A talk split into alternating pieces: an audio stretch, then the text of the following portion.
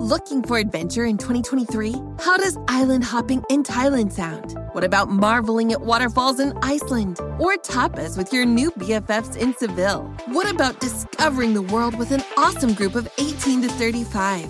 Explore all of this and more with Contiki. You'll sleep in the coolest accommodation and learn from local guides and experts. Visit Contiki.com. That's C O N T I K I.com to book your next adventure. Contiki. Travel together. I've confronted hundreds of men over two decades. I have been in television for 24 years. I just came to get something to eat. And I have very seldom been at a loss for words. I just came to get something to eat. Men online looking for children to sexually assault. What's the motive here? It's, Explain it to me. I don't no, understand. you're right. No, you're right. It's stupid. It's, not. It's an no. illegal thing. Yeah, I know. I did a stupid thing. Men from all walks of life. A doctor, a teacher, a clergyman. You sent pornographic pictures through the mail. Okay, that's a federal offense right there. You know I'm in trouble, and I know I'm in trouble. I tried to get into their heads and understand why. What pizza we have tonight? Uh, I, I want to know who you are. I want to know a little bit more about you first. Can I eat first? Sure, go ahead. Let's see if any of this sounds familiar while you enjoy your pizza. And ultimately, make sure they face justice. You ask her if she's a virgin. I ask everybody all kinds of stuff. It's just talk. You ask her if she's horny. What's wrong with that? You ask if she does anal. It's a question. Question. Who are they? Have they tried to prey on other children? And where are they now? These are the predators I've caught. I'm Chris Hansen. In March 2007, we got ready to do another To Catch a Predator investigation in Mantoloking, New Jersey, along the Jersey Shore. As my producer was arranging the lease for the house, she brought up with the owner, one of the owners, if he knew anyone who was, you know, 17, 18, 19 years old, who looked younger, who might be a theater student or somebody who would be interested in being the on site decoy for that particular investigation. And he looked at my producer and said, Yeah, my daughter. And that's when we met 18 year old Casey Mauro, who became the on site decoy in New Jersey for an investigation and an investigation after that. There has been a fascination with not just the predators I've caught, but also the people who have helped me catch them. And Casey Mauro is one of them. And so it is, we're going to talk to Casey on this episode of Predators I've Caught. I'm Chris Hansen. Casey Mauro, how are you? I'm great, Chris. It's a lovely morning here in Bali. How are you? I'm great. I'm in New York City, which is a far cry from Bali, and we'll get to why you are in Bali a little later in this interview. But first, let's start at the very beginning. How did your father first broach the topic of you being a decoy for us in the To Catch a Predator investigation at your family home in New Jersey? He did that to himself. He brought that upon all of us. and I don't think he realized what he was uh, getting us all into either. It sounded fun, and he loves reading the Enquirer. So this just sounded dramatic, like his Enquirer magazine there. I was a freshman in college, and it was spring break. So most people go to Cancun or Miami. I was home in my sweatpants playing with the dogs in New Jersey. And I got a phone call from my dad and he said, Hey, come down to Nana's house. I have some uh, people who want to meet you. And like, who the heck is around in, you know, March this time of year down here at the Jersey Shore? And I said, okay. So, you know, I went on down, headed to Nana's and I'm thinking maybe it's old friends of his. You know how parents are like, Oh, come see so and so. They haven't seen you in 20 years. So I was like waiting for that game. And I show up at my Nana's house and he's standing there and there's three people with long trench coats on and dressed quite formally. And I'm like, these are not my dad's friends, right? And so I'm like, all right, who are you people? And the producer Lynn was like, hi, I'm Lynn Keller from NBC. And I was like, oh, sorry. I felt very rude and inappropriate because I was in my sweatpants thinking this is going to be a casual introduction. And no, they were very formal. And Ron was there as well. Ron And- Knight, who did Yes. security for us during the investigations. And he said, You're hired. And I'm like, What the flip is going on here? Is my dad playing a joke on me? And he's just standing there grinning. I have no idea. And he pulls some tricks pretty often. So I'm like, This is a joke. And then Lynn started explaining the show to me. They hire an actress. And then as a performer, I understand how that process works of auditioning and having a proper headshot and resume, right? So now like I put my professional pants on as I stand there in my sweatpants and like, oh, do you need a resume? Do you need a headshot? Oh, thank you so much. You know, I turned from this like, who the flip are you guys to like, oh, nice to meet you. Thank you. Have you seen the show before, Casey? no, I hadn't. I rarely watch TV. So I had no idea what was going on. So at this point, it was 2007. The show first came on in 2004. And this would be our 11th investigation. And we had used other on site decoys in the past with a great deal of success, but you were the first one who really seemed to be vested in the role, who became a member of the crew, as it were. Give me a sense for what you expected going into that investigation. I didn't know what to expect. And to be completely honest, I didn't even watch any episodes prior to shooting. So we had two weeks once I was informed of the situation. And the only explanation I had was from what you guys had told me. And so I just kind of created my own reality with that scenario. Because if I watch something, so again, as an actress and things, you know, they, oh, study roles and blah, blah, blah. But then I kind of take on the role of how it was done already. And I like to create my own. And especially with this situation, I didn't want to dig too much because I would have probably been so much more afraid if I knew what I was getting myself into. You know, sometimes you're better off not knowing. you just do it. Right, exactly. This is sort of like when I first did the the confrontation in the very first investigation 17 years ago. This was, Yeah. as you said, your nana's house, your beachfront home that had been in the family for generations. Correct. And as I recall, you were somewhat comfortable in that environment because you had grown up with that house and the family. But still, here it is, day one of the investigation, and a guy is coming, one of the predators, and you have to meet him face to face. Take me into that moment. What was that like for you? My heart was racing the entire time. I could like play it cool because I've got a really good poker face from being a performer. And if something hurts or you're scared, you just smile bigger. But man, if like the wind blew the wrong way, I was probably going to jump and hide somewhere. And yes, it was my Nana's house. But what you don't know is growing up, there were ghosts and goblins in that house and our uncles would grab our ankles if we went down the basement in the dark and we would run from the first floor to the third floor because of the uh-uh and the monsters that lived on the second floor. So I guess that was just conditioning me to have actual predators come into the house. so there was, I guess, a level of comfort of familiarity, but you never know who's going to walk through that door as a predator. And again, I didn't know what to expect because we were supposed to do a dress rehearsal as a seasoned performer. I was like, great, I'll know what to do. And then the guy showed up early, remember? Because he wasn't supposed to come until later. yes, the evening. exactly. Do you remember that very first predator who showed up?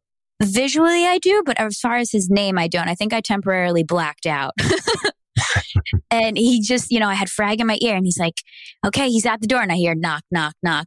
And I'm surprised you couldn't hear my heart thumping through the microphone on my shirt there. And I just jumped in completely as far as, okay, they said I need to talk to him. So I'm just going to talk to him like another person who's walking through the house. And so that's exactly what I did. And when I get nervous, I talk a lot. And so I think that's why I just kept talking and talking to him.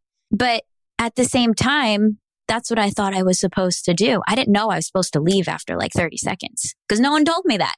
Well, you mentioned Frag. Frag is a member of Perverted Justice, the online watchdog group who performed the role of online predator during our investigations. And he was in your ear directing, kind of coordinating the chat with the predator online, the communication via cell phone, and then his arrival. It is a lot going on. I mean, it's a lot for me. And that was the 11th investigation.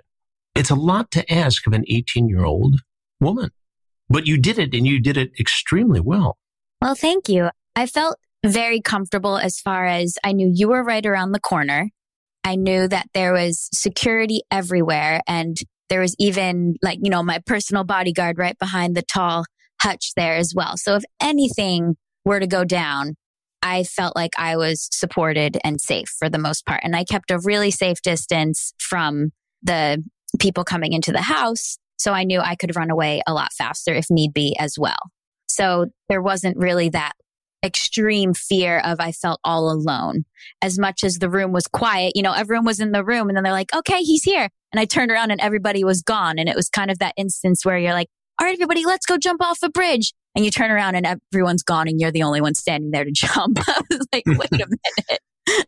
Let me take you through some of the specifics of that investigation. One of the fellows who showed up, Eugene Daly, he said he was in his 40s, but he was actually in his 50s.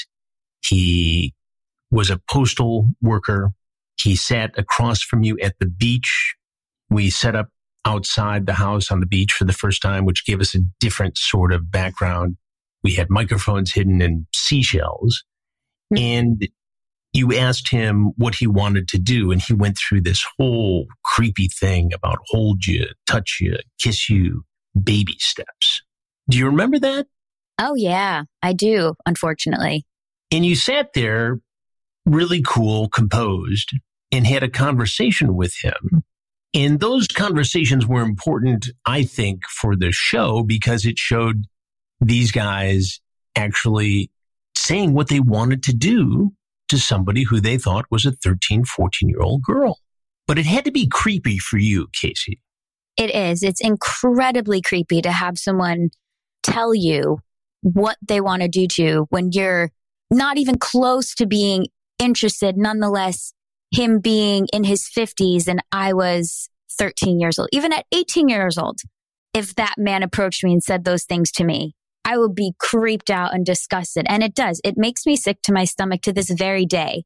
I don't think those scenarios will be able to be separated out from, oh, this is an acting job. No, this is real life. These are two people sitting in front of each other. Yes, I'm supposed to be portraying a 13, 14 year old girl, but there was very little acting happening in this whole thing. People see me as an actress in this. There was no script. You know that. It is completely off the cuff. And to not take it on a personal level is very difficult. Like this stuff sits with you for years, even. And the thought that he wanted to do this to a 13 and 14 year old girl runs through my head as well. Like, thank goodness I'm not 13 or 14 because that might, for some reason, sound appealing to a 13 or 14 year old girl for whatever reason. Was there ever anything you wanted to ask any of the predators when you were face to face that you didn't get a chance to because I walked out to do the confrontation or it just seemed like there wasn't enough time to do it? While we were shooting, I didn't want to ask too many questions because I didn't want to instigate anything or pry on something that could have led down a path of legal issues. But if you ask me like on a personal level, like right now, I want to know why are you here? What could be helpful for these people to not be in this situation anymore? A lot of them would divulge to me of like, they're alone. They can't find a girl that will actually like them and all these things. And so they end up down this path for some reason or another. And it seems so illogical to me. And I want to know why or what could be done to not have this happen. 28 men surfaced in that investigation. Some of them were there to meet a young teen boy, but the vast majority were there and had a confrontation or at least a conversation with you. How did you feel when that first investigation was over? It was a lot to process, I imagine. Yeah, my whole body was tingling and kind of shaking. And I remember Lynn came out and gave me a hug. so that was nice. and it was kind of like, wait, what just happened? Did that really just happen? Is this real? Is this fake? Can someone call cut, please? So I feel like this is really fake and we're on set. but it wasn't. It was real. As much as there was cameras everywhere and we were shooting a TV show, it felt more real than anything I've ever shot before. All of those men in the first investigation were prosecuted. They faced punishment ranging from probation, registration as a sex offender to prison time. What did you think personally you accomplished in your role in the New Jersey investigation? I think I brought to light that this can happen anywhere. Where we live in New Jersey, it's a little bubble. It seems like this perfect utopian town where everything's happy go lucky and you let your guard down. But the fact that these men were coming from not necessarily too far away, that we are not in a bubble, we're not protected, we're not invincible, even in this seemingly little perfect town. And we need to keep our eyes open and aware of these situations. Just because it hasn't affected us personally at one point doesn't mean it can't, doesn't mean we're immune to it. And so it really showed, I think, especially for the locals who didn't even know this stuff existed. Because again, we lived in this bubble.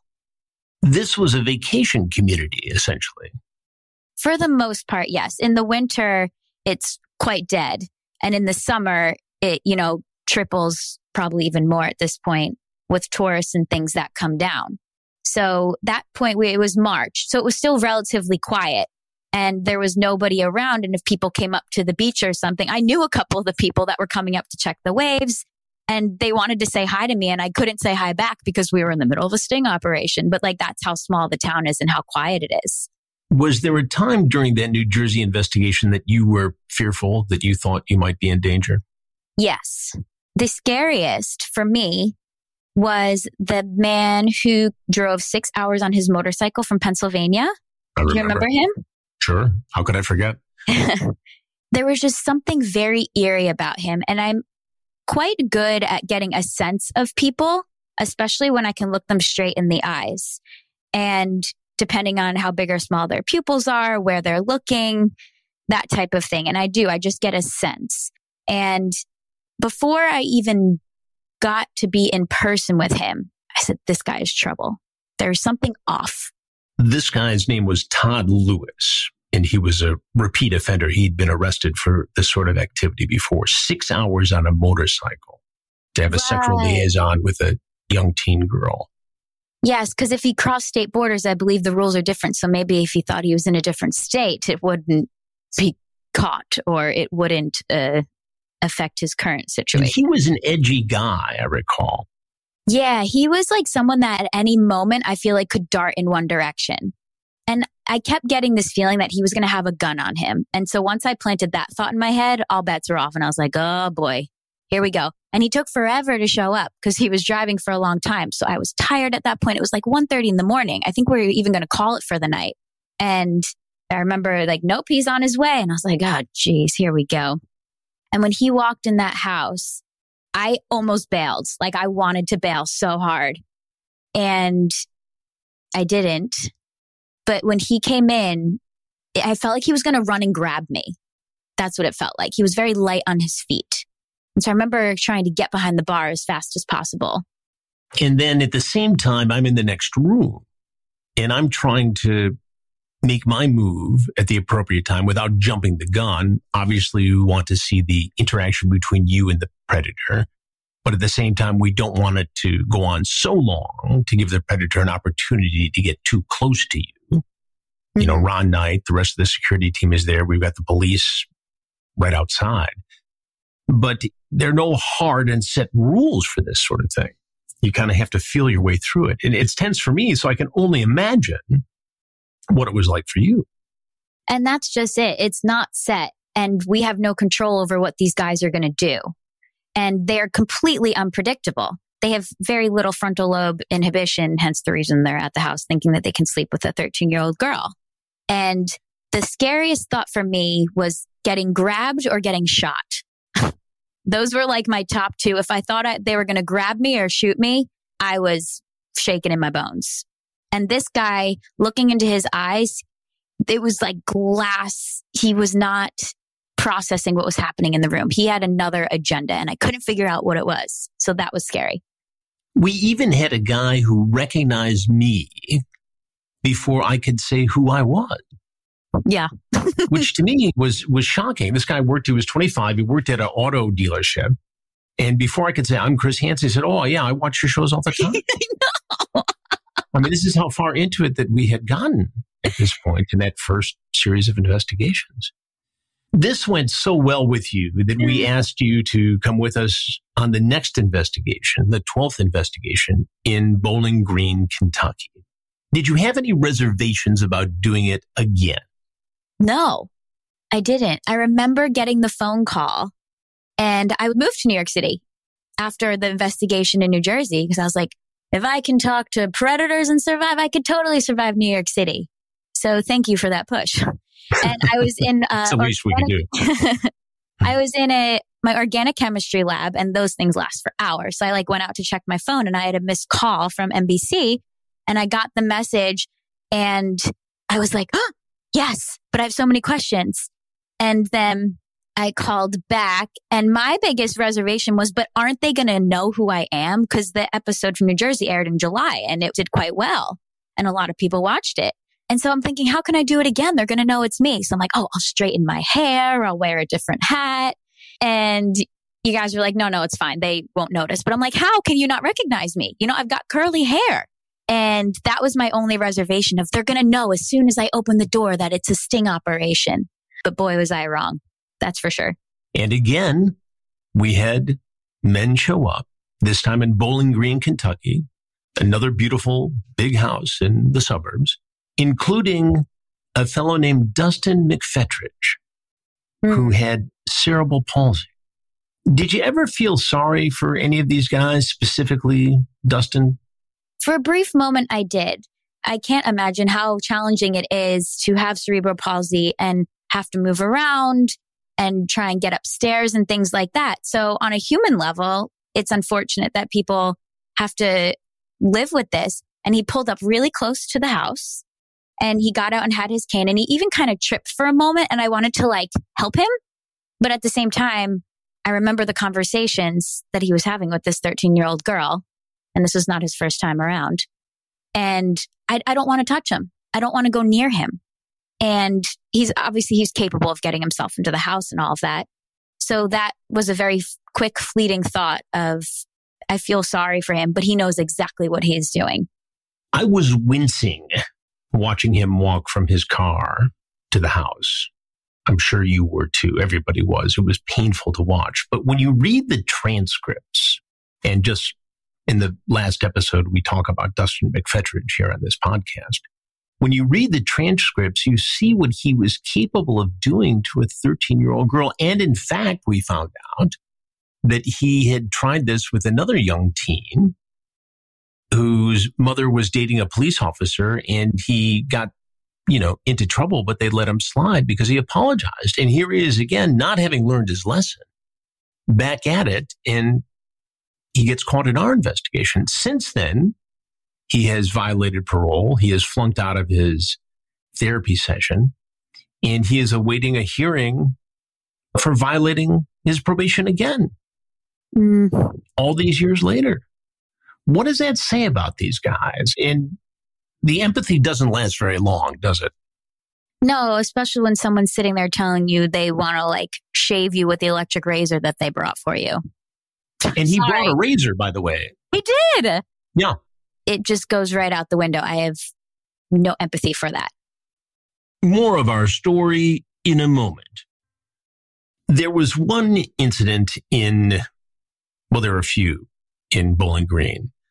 A fellow who was six foot six inches, James Travis Fowler. He got out of the lazy boy chair that we had set up in the living room and came towards you yeah. for a hug. What was going through your mind when that happened? Pretty much that. to have a human being that tall and large coming at you, knowing that they could squish you in an instant is absolutely terrifying. That there's no way around it. Well, we scrambled on that one and, Yeah. you know, obviously interceded, but that was a big guy. You know, it was interesting because in Kentucky, there were fewer fellows who showed up, fewer predators who showed up, but each one of them, it seems, has this iconic status in terms of, you know, predators I've caught, including Lorne Armstrong. Do you remember him?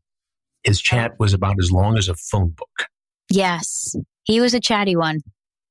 Do you ever follow any of the news on these guys over the years? I haven't.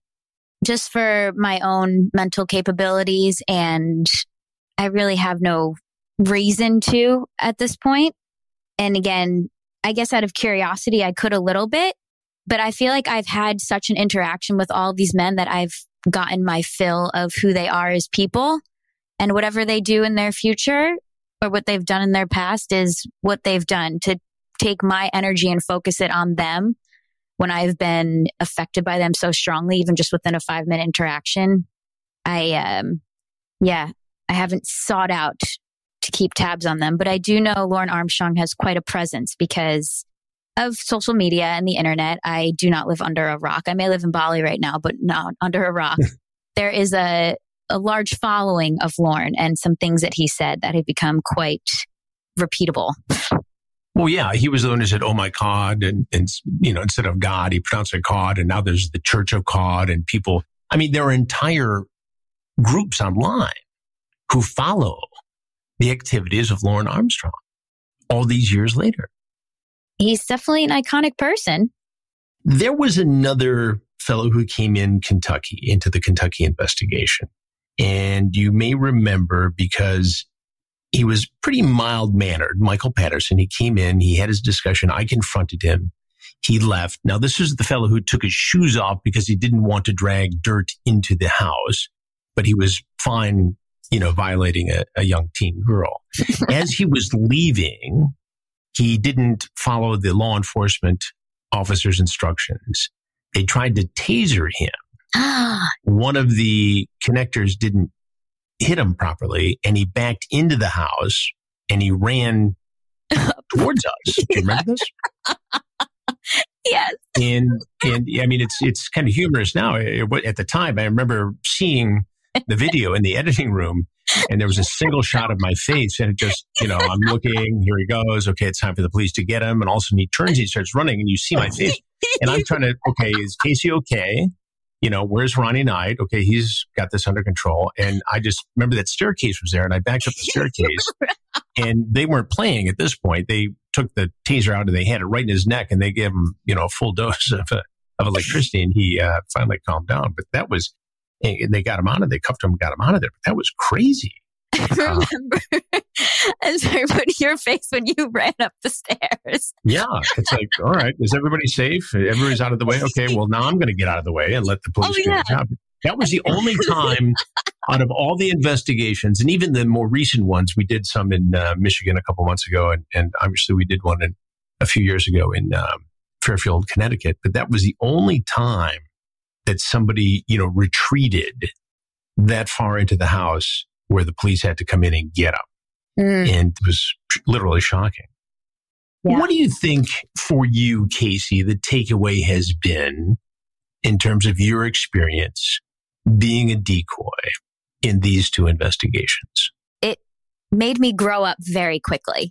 I had lived a pretty sheltered life in little old New Jersey. And I too was unaware of the capabilities of people or that that actually happens. But sitting face to face with all of these different men made me realize everyone has their agenda, whether it's morally correct or not. And all of these situations with these men and interactions has definitely stayed with me all these years.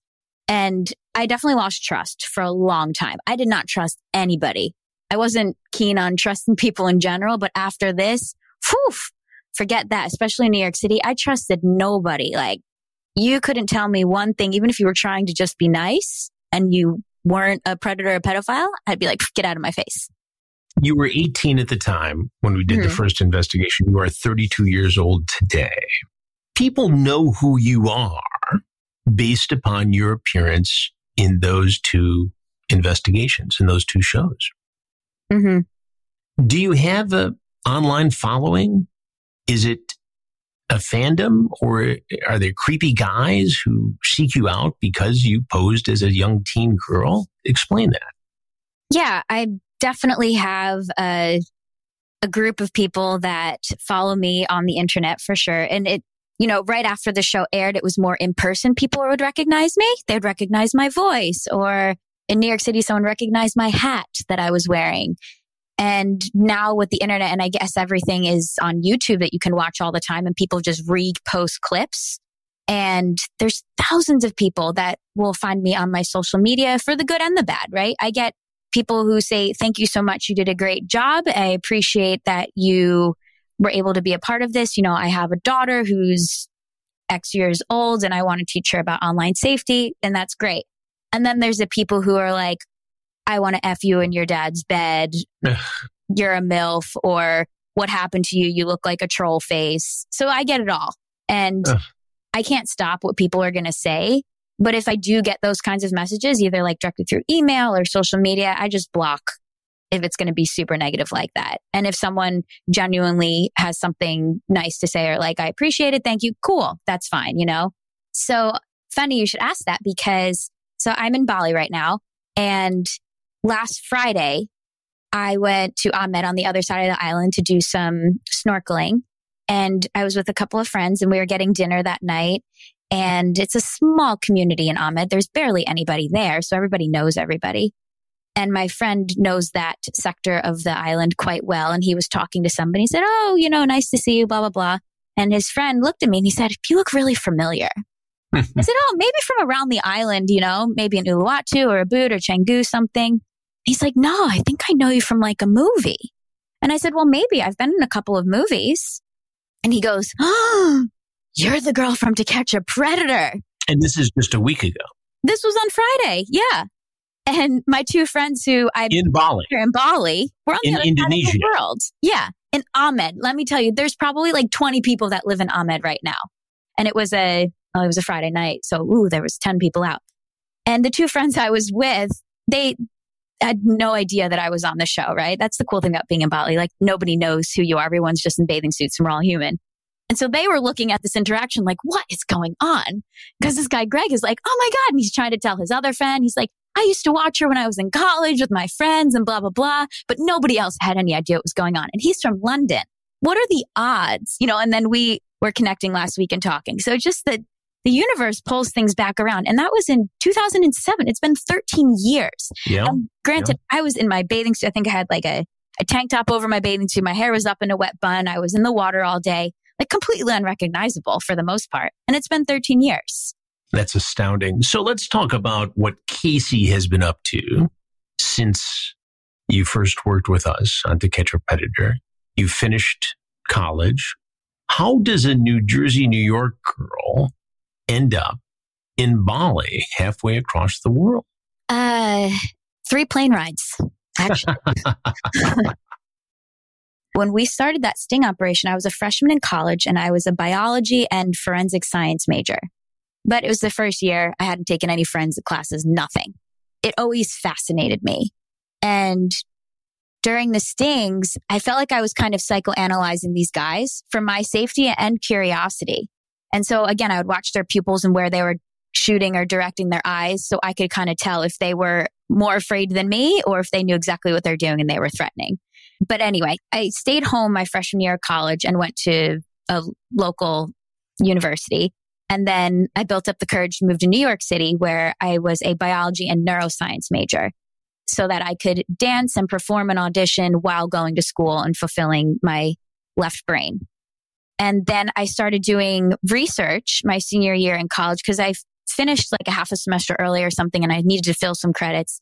And I got linked up with a doctor at Mount Sinai where we were doing behavioral neuroscience research. So I got to look at brain scans all day long and talk about mental health. He was a clinical psychologist and we were working with postpartum depression, but it still is part of the major depression, bipolar world. So we're looking at the brains and the amygdala and the fear center. And so I learned a ton of looking at the actual brains and then I would link back to these guys and find similarities or what their brains were doing. They have frontal lobe inhibitions. So again, it's all starting to make sense not make sense in logic, but I'm understanding. Will become clear as to the link between the two, I suppose. Yes. So in college, it's kind of like, oh, do I feel bad? Like they have a mental disorder. Does that mean they should do what they do? No. But this is something that we as a society can understand and help manage and handle before it gets to this point where they're sleeping with underage girls. And so again, that just kind of ticked in the back of my mind always. And I think was a lens that I have used when I meet people or am helping people, whether it be through the yoga therapy, the neuroscience, personal training, nutrition, all these things come back to our actions out in the world. And so I lived in New York City for seven years, dancing, performing, shooting movies and TV shows and modeling. And then I got completely burnt out because that's what New York City will do to you if you don't stop. And so I just upped and moved to California. California was great for me. It opened up my eyes to the yoga world and like cool yoga world, not the like Lululemon yoga world. This is like the authentic is true traditional yoga where you learn that your mental capability, your mental state, your physical state, your emotional body, that's all yoga. It's not just about the flexibility and all that. And again, the predator stuff came back to me of like, wow, all of these different layers of people make up who they are. And we can change without pharmaceuticals or just throwing people in jail.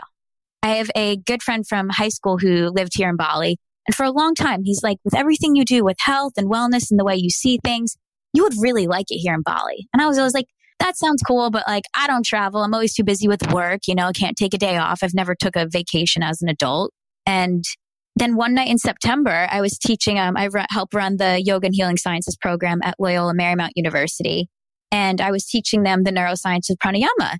And I was like super high after teaching them for three hours. It was like, yes, this is my passion. I love mixing the neuroscience and the yoga and teaching people. And that night also, my friend had messaged me like, you should really think about coming to Bali. And it just clicked. And I was like, that's it. I want to go to Bali. And so I kept putting it off, putting it off. And then again in November, I was with my neighbor who's an excellent world traveler, Jenna. She travels all over the world and knows how to navigate this stuff. We were sitting on the computer and we just happened to find this flight because we're in a pandemic. So you couldn't fly directly to Bali the normal way that you would. And I just, I clicked book. I don't know how it happened, Chris. I just did it. Like my finger went and clicked the book button. And I said, okay, I guess I'm going to Bali for a month in December. And I said, I'll just go for a month. There's nothing happening in the industry. You know, the entertainment industry is quite slow right now. It's over the holidays. And then I got to Bali and two weeks into my trip, I was like, I can't go home. I can't go back to LA seeing what was happening. There's so much to learn here. And I feel like I'm alive again. I feel like I've been dead for like 15 years, just going through the motions. And I said, okay, well, I'll stay one more month. Okay, I'll stay one more month, right? I kept extending my plane ticket. And then in mid January, I was like, I'm canceling this plane ticket and I'm still here. Do you think you're going to stay for the long term? Well, I definitely plan on coming back to the States. Just travel right now is ridiculously hard. Where even the night before when I was supposed to leave in January, they just canceled my flight. And now there's a ton of quarantine rules. So to leave and come back and have to quarantine for possibly 14 to 20 days is not something I would like to do. So I'm just kind of monitoring my time and seeing when the best way, because I would really like to go home and see my family in New Jersey, very much so and I am have been studying and working with a woman quite heavily in plant medicine cacao. And I am soon going to be offering cacao ceremonies and sessions for my clients, which is very exciting. And it can be done online or in person. It's a very profound experience.